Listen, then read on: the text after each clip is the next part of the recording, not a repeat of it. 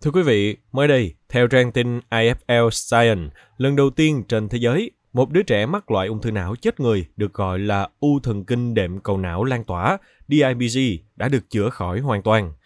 Cụ thể, câu chuyện này là gì và điều gì đã giúp một cậu bé 13 tuổi được chữa khỏi ung thư não giai đoạn cuối? Xin mời quý vị và các bạn đón nghe trong show podcast ngày hôm nay nha.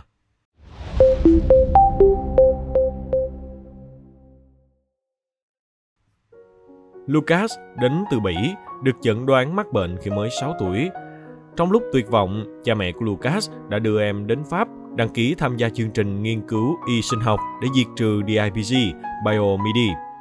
Được khởi xướng vào năm 2014, Biomedi đã so sánh hiệu quả của ba loại thuốc trị ung thư khác nhau, erlotinib, everolimus và dasatinib Tuy nhiên, điều quan trọng là trước tiên, các nhà nghiên cứu phải dùng kim lấy một mảnh nhỏ của khối u trên mỗi bệnh nhân để tiến hành sinh thiết và phân tích hồ sơ phân tử của từng bệnh ung thư.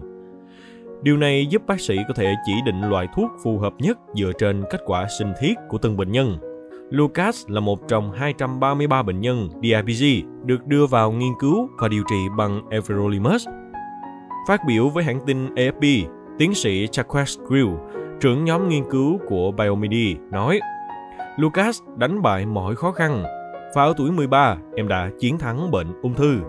Ông Grill cho biết, qua một loạt phim chụp MRI, tôi quan sát thấy khối u đã biến mất hoàn toàn.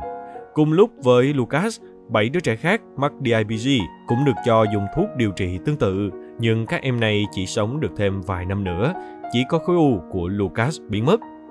Vì sao Lucas đáp ứng tốt với thuốc, trong khi những đứa trẻ khác thì không? Các bác sĩ cho rằng có thể điều này cũng phụ thuộc vào đặc điểm sinh học của từng khối u.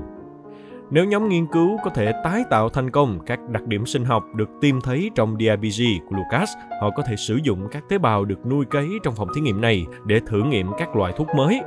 Điều này có vẻ thú vị, nhưng ông Friel cho rằng việc điều trị hiệu quả căn bệnh này vẫn còn rất xa, vì thuốc cần có một quá trình dài thử nghiệm đến khi được sử dụng rộng rãi.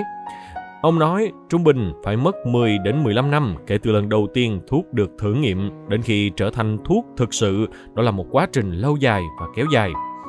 Xuất hiện hầu như chỉ ở trẻ em, TIBG là một dạng ung thư hiếm gặp nhưng cực kỳ nguy hiểm.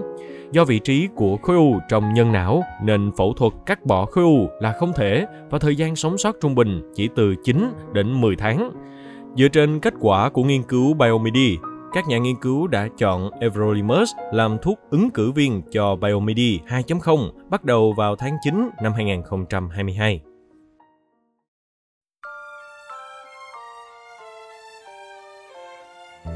Cảm ơn quý thính giả đã lắng nghe số podcast này.